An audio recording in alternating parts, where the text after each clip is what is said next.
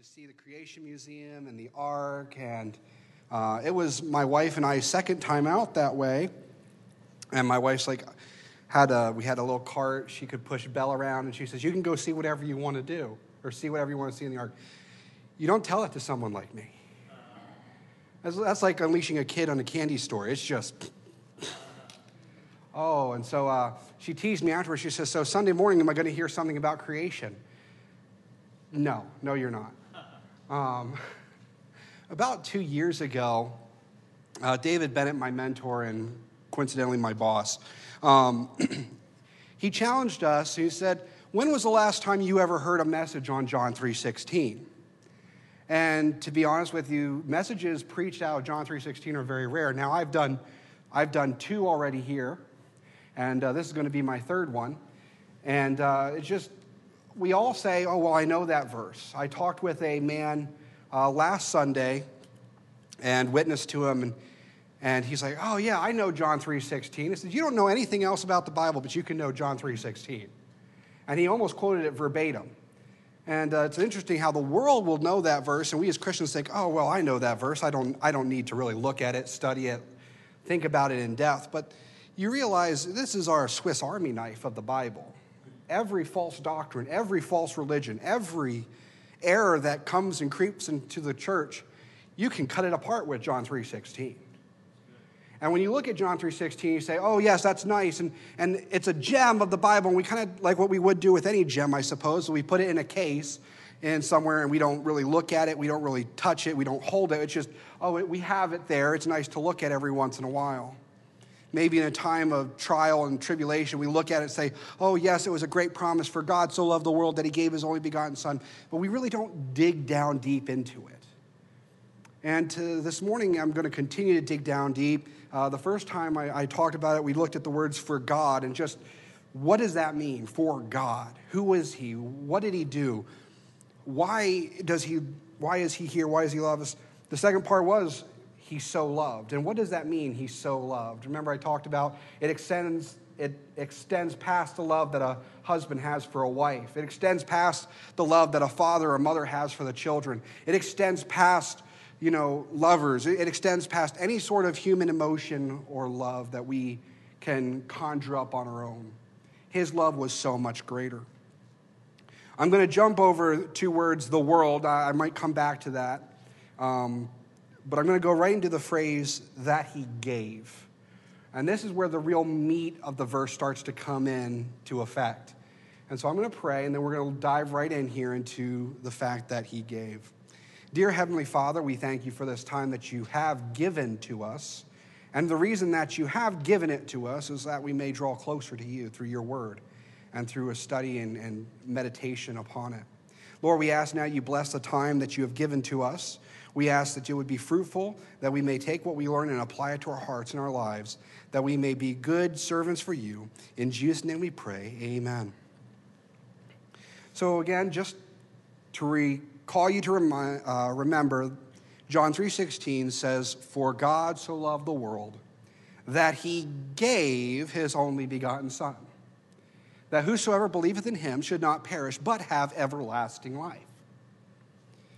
Now we think of that he gave. What does it mean that God gave? Well, we can think about things that are given to us. Uh, Acts chapter 17 says that he gives to all life and breath and all things.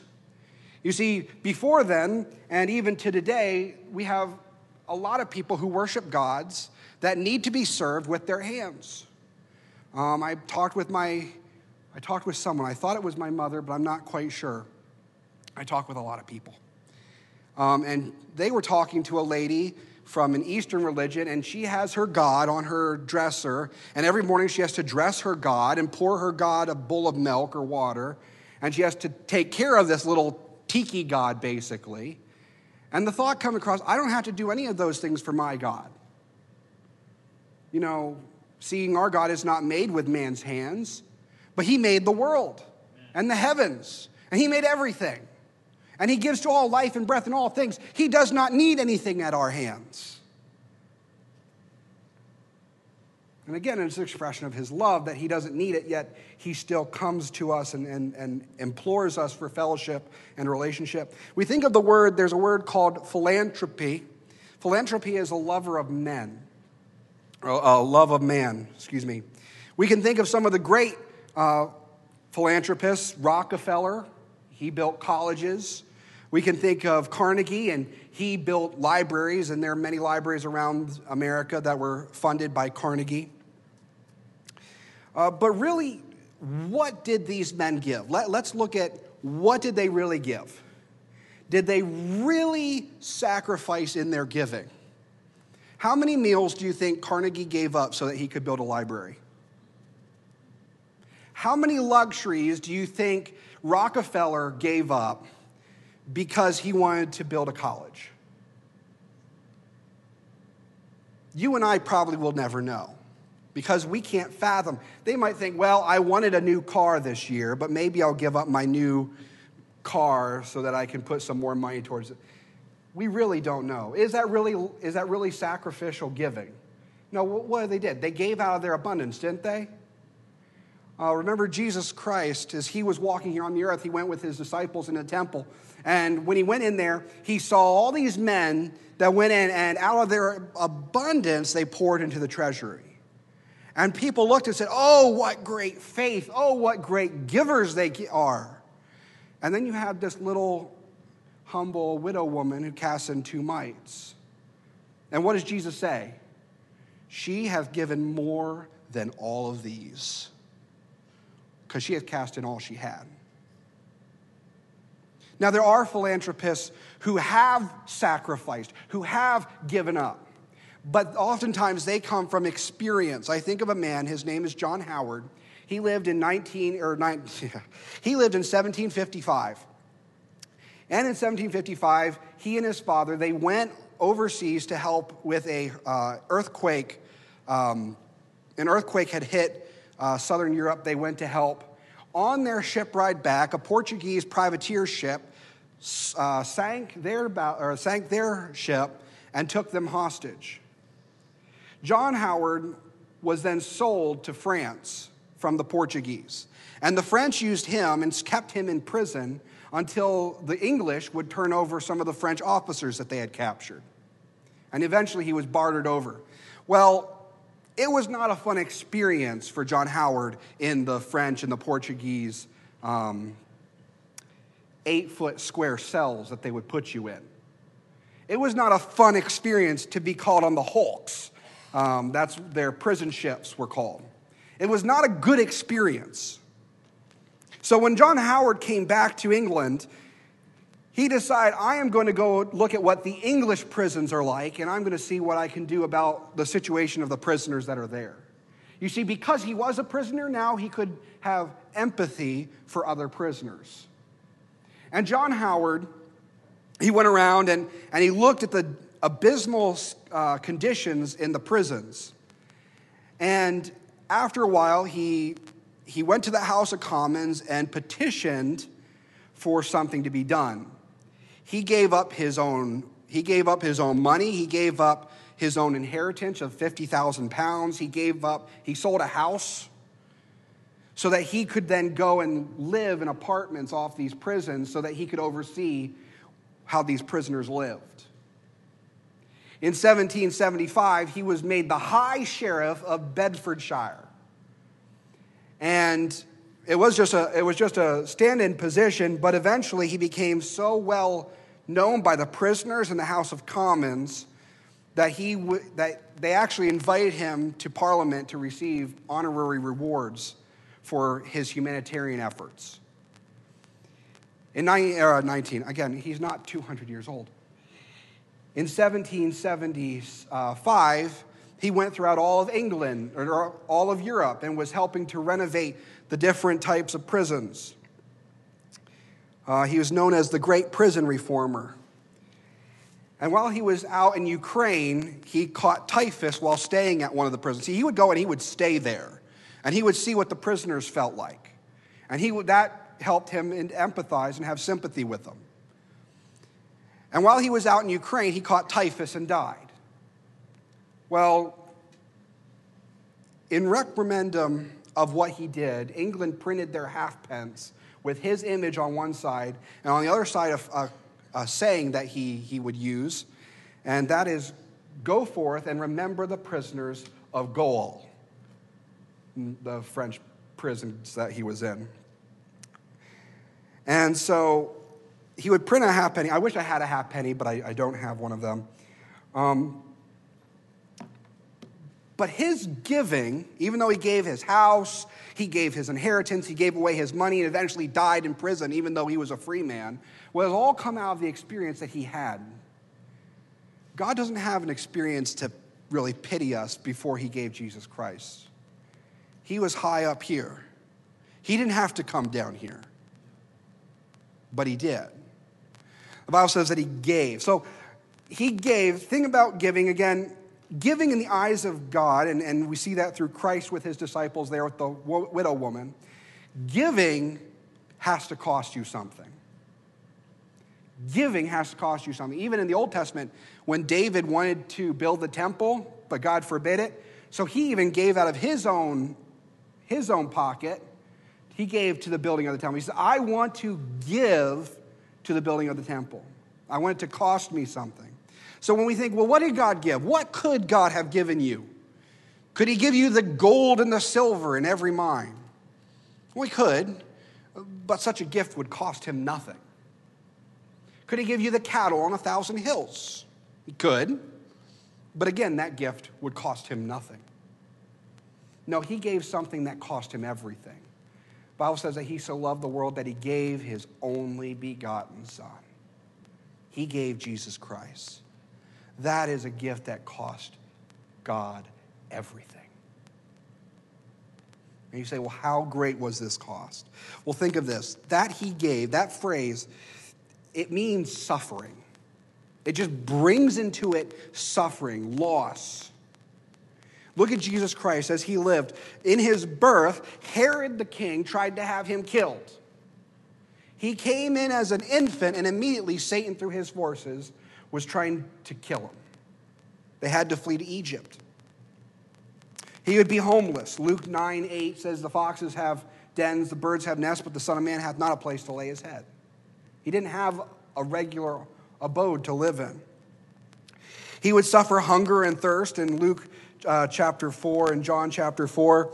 Um, he, went to the, he went to the well Luke chapter 4, he was tempted by Satan in the desert. It says, Turn these rocks into bread if you, you know. And then again at the, the woman at the well, Give me this water. And then he turns around. Even before she gives him anything, then he turns it right around and says, If you knew who asked thee for water, you would have asked of him, and he would give thee everlasting water, which would spring up in you a well. You know, even while he's thirsty, he's still thinking of other people. But he experienced hunger, he experienced thirst. In, um, in John chapter 9, I think it's John chapter 19, verse 28, when he's in the ship and the storm comes, where is Jesus? He's in the bow of the ship, he's asleep. Imagine how tired you had to be. Now, there were other places where he says that he ministered to the men and the women in so much they had no time even to rest or to eat and his disciples were picking off ears of corn as they walked by the fields. And he experienced those long hours of ministry and long hours of work. He, uh, he suffered the sting of slander. The, in John chapter 8, you have the Sadducees and the Pharisees. Jesus is there healing people and casting out devils, and the Pharisees saying, Oh, he's casting out devils in the name of Beelzebub. Jesus Christ in the name of Beelzebub? He, huff, he suffered the hurt of misunderstanding. He suffered estrangement. He suffered the horrors of anticipation and the anticipation of what his death would bring, the pain and the suffering. We know in the garden he sweat, as it were, great drops of blood. He prayed, Lord, if it be possible, let this cup pass from me. Nevertheless, not my will, but thine be done. But you look at the Gospels, and as you read the Gospels, about halfway, he starts to mention his death. And then it starts, he starts mentioning it more and more frequently all the way up to the very night of he is uh, the very night he is betrayed. You don't think Satan was having that run through Christ's mind, reminding him of what the cross would bring him? Do you not think that that agony, that mental anguish, was great and heavy on his mind? Yet he bore it. He bore it for you because God gave him. He suffered that anguish, that mental anguish. I know today we have anxiety pills. There were no anxiety pills back then. He suffered uh, the anguish of rejection. You have his disciples that led him or led from him. He endured all these things. Hebrews says in, in Hebrews chapter 2, he says, He endured all these things that he may be a great high priest See, we have a high priest who is touched with our infirmities. He knows what it's like to be hungry. He knows what it's like to be thirsty and tired. He knows what it's like when people reject you. He knows what it's like when people hate you. He knows what it says when people look at you while you're innocent and say, Crucify, crucify, crucify. He knows, and He can be a comfort to you because He went through that. See, you can't look at God and say, God, you don't know what it's like. He does. He was here, He experienced it. He's called a man of sorrows, acquainted with grief. What a name for the Son of God to bear. He suffered in death. From Gethsemane, turned over by friends, men spit on him, they beat him with rods, they scourged him with a crown of thorns, and they laid in a pit of clay and made a show of sport of. They brought him before governor, said, Do a miracle, Jesus. And he wouldn't. Now, he was laid down in a, in a pit of clay. You remember the song, um, there's, I think it's a hymn, He brought me out of the miry clay, He set my feet on the rock to stay. How many of you have heard that song before? Okay, a few of you. Some of you okay? When he says that he brought him out of miry clay, if you are in clay, clay does something, has a chemical reaction to your human sweat. Now, he has been beaten. He's been punched. He's bleeding, sweating profusely. If you put that on mired clay, it has a chemical burn effect. You think of Obadiah Holmes. Uh, when they beat him and whipped him, he had to sleep on his hands and knees for three months in the prison because he couldn't lay down. It hurt so bad. This is Jesus Christ after they beat him and whipped him and plucked out his beard and they threw him in a miry pit of clay. Even his hands and feet, they must have been soured with those burns, those chemical burns. How awful. How awful that he took all that. But all of that is because God gave him. The Bible says he gave him over to the judge, to judgment. And finally, he was crucified alive. I remember reading of a story of, of people witnessing to children. And one little girl, she finally got it when she looked at a picture of Jesus Christ on the cross. And after hearing the story, she gasped and said, You mean they crucified him alive? Yes, they crucified our Lord alive hymn writer said, Ye that pass by, behold the man, the man of grief condemned for you. The Lamb of God for sinners slain, weeping to Calvary pursue. His, uh, his sacred limbs they stretch, they tear, with nails they fasten to the wood. His sacred flesh exposed and bare, or else covered by his blood. You see, he endured this so that Hebrews 2:10 says he endured so he could become the captain of our salvation. He died in order to win the victory for us. In judgment, he suffered. He, judged, he was judged by the Father for our sins. You see, even in, in all of our history books, and if you read Foxe's A Book of Martyrs and the, and the various ways and the cruelty by which man has has deemed other men should die. You never have a martyr scream out, My God, my God, why have you forsaken me? Not one martyr ever went screaming that God forsook him. Most of the time, they actually went quite peacefully. They smiled in the face of their persecution. God gave them great grace. Look at the Bible and Stephen, he's being stoned. He looks up to heaven and he sees Jesus Christ standing at the right hand of glory. He didn't have to cry out, God, why are you forsaking me as they stoned him to death? But that's what Jesus Christ experienced. You see, God had to turn his back on sin.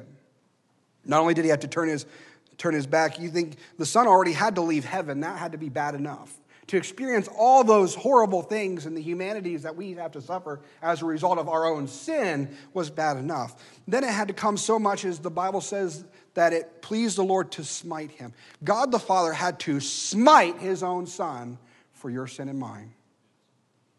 It wasn't just turning his back, he had to smite his own son on our behalf. He gave his son to judgment for us. You see, I talked about the philanthropists. And we can spend $1,000 on a new computer and give $10 to missions. We can spend $100 on a new phone, give a dollar to missions. We can spend $10 for a souvenir mug or a baseball cap and give a dime to missions. So much do we love the world. The Bible says that God so loved the world that he gave his only son. The hymn writer continued in his last verse, but none of, none of the ransomed ever knew how deep were the waters crossed, nor how dark the night which the Lord passed through ere he found his sheep that was lost. We will never know what it was like for Christ on that cross that day. We can't fathom, we can't truly know the horrors that he had to experience, the darkness, the separation, the broken fellowship we don't have to experience any of those things because He took it for you and for me. That He gave, yes, it means suffering, but it also means a substitution. Again, substitution, your sins were placed on Him on Calvary. So let me emphasize there is one thing, and, and some people kind of get this a little mixed up, and that is there never was, nor will there ever be mercy for sin. There cannot be mercy for sin. There can, however, be mercy for the sinner. See, I am forgiven, but my sins were laid on Christ on the cross. They had to be smitten, they had to be judged. But I, as the sinner, could be forgiven and let go. I could be released. Now you say, how is that fair? How is that just? Remember later on, the Bible talks about Paul's talking to the Corinthians, I think. Don't quote me on that. Where he says, if any of you have you've sinned, he says, you go to the Father, he is faithful and just to forgive us our sins and to cleanse us from all unrighteousness. He is faithful and just to forgive us our sins. No, sin has to be judged. If the sinner had to be judged, that he could not be just in forgiving us. The sin was judged on the cross. We can be justified and forgiven. Why? Because he gave. He gave sacrificially. There's a poem uh, written from Eve's perspective, looking back. And it says, I am Eve, great Adam's wife. Twas my guilt took Jesus' life. Since of heaven I robbed my race, on his cross was my true place. Bearing shame and scoffing rude, in my place condemned he stood. That could be said of every one of us. The Bible says all have sinned and come short of the glory of God, and the wages of sin is death, but the gift of God is eternal life through Jesus Christ our Lord. See, again, he, he gave as a substitution, and that he gave means salvation. Thomas DeWitt, uh, Talmage, he was a Presbyterian pastor in the mid to late 1800s. And uh, he said this No elaborate thinking is necessary to understand our religion. You have only to put two ideas together. The one is the greatest in all history, and the other is the worst. I am a sinner is the worst thought that you can ever imagine, the worst idea. I am a sinner but Christ died for me. You put those two things together, you have our faith.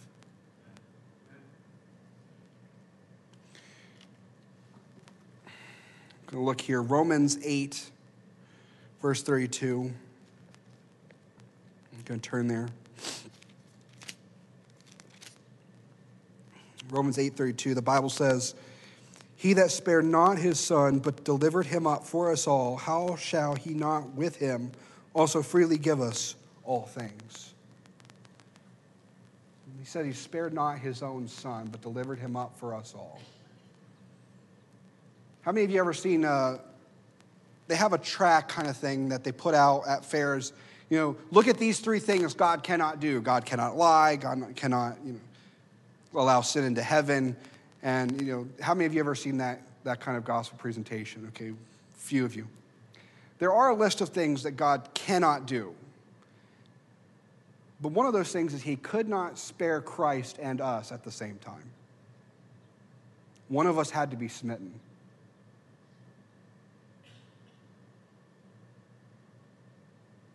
And he chose his own son. You see, I think about another man who was out on the Santa Fe railroads out in Kansas. And as he was there, he was being witnessed to by a young man. And as the young man left, an atheist came up alongside of him and asked him, he said, Can you believe what that Christian told you? And he says, No, I can't believe it. It's too good to be true. I can't believe what the Bible says. I just can't. And he laughed. He said, Well, what part of it can't you, can't you believe? He says, John 3 16. He said, If the Bible said that he loved us because we first loved him, then we could believe it. But the exact opposite is true. The Bible says that we love him because he first loved us. The Bible says he gave himself for us. It means salvation. So, in the end, and I'm going to have a little bit of time, God gave. Have you accepted? John 3:16 For God so loved the world that he gave his only begotten son that whosoever believeth in him should not perish but have everlasting life. It's easy, it's simple. You can quote it, you can say it. I can even say it in French because I learned it last year. And um, you know what? No one here, I think, speaks French, so it would be a waste of time, wouldn't it? Yes, it would. But he gave, you have to accept it. One more history lesson because I know Pastor loves history. In 1829, a man by the name of George Wilson, and George Wilson, um, he was convicted of manslaughter, and to be fair, looking at the evidence, almost all of it was circumstantial. You know, it's one of these, he wasn't here at the right time or he was there at the wrong time. You know, it really could have been someone else, but the verdict was passed down that George Wilson was, was guilty and he was condemned to die. Well, there was a big ruckus about it, and they eventually, sorry, petitioned President Jackson to to um, petition his release. And so president wanted to wait a little bit. After a while, he did. He, he wrote a petition, uh, a pardon for him, and they sent it. Uh, they sent it to the jail where he was, and I can imagine the joy that of one of his friends probably coming with the warden as he handed George Wilson the petition and the um, pardon from the president. George Wilson rejected the pardon. Well, that threw our entire legal system into an uproar because never in history of the United States, even though it was a young country back then, never had anyone ever rejected a pardon from the king or a president. So they didn't know what to do. Is he a free man? Is he guilty? Should he live? Should he die? What are we going to do? It got all the way up to the Supreme Court, and there was a Chief Justice there by the name of John Marshall. And they asked John Marshall, as, final authority, he said, This pardon is nothing more than a piece of paper. George Wilson is going to die. And they killed George Wilson for the murder of several people. And you say, oh, well, that's a bummer. That's not a Hallmark movie ending. You see, John 3.16 is great. I love it. It's a gem. I, I call it my, uh, my pocket knife in the ministry because I can just cut up any sort of false teaching you try to throw. But God giving his son, it doesn't do you any good if you don't accept it. It cost him everything. He paid the price. But if you don't accept it, it won't do you any good.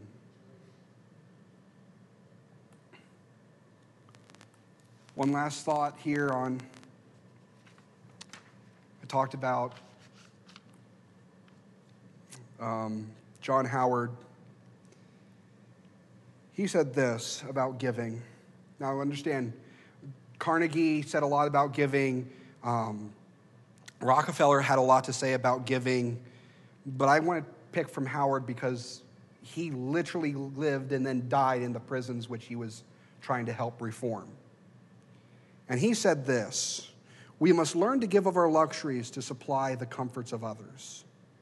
We must learn to give of our comforts to supply the extremities or the necessities of others, and learn to give even of our necessities to supply their extremities. Now, he had a coin, they printed the coin that says, Go forth, remember the prisoners of Gaul. Can we go forth and remember the captives of hell? those who are bound, those who are already convicted. The Bible says if they have the Son, they have life, not, or they have life. If they have not the Son, they shall not see life, but the wrath of God abideth on them. He says, God sent not his Son to the world to condemn the world, but the world through him might be saved. See, they're condemned already. Can we go forth and remember them? Share with them the petition and the pardon that God gave to them so many years ago on the cross. If they accept it, then you have won a brother. But if they reject it, it'll do them no good. Can we pray? Dear Heavenly Father, we thank you again for this time. And we looked at just the meat of this verse that you gave. You love the world. You love the saint, yes, but the sinner as well. You love the businessman and you love the prostitute and you love the grave robber and you love the, the vilest offenders out there. Yes, you love the Jew, but you love the Gentile as well. You love the whole world.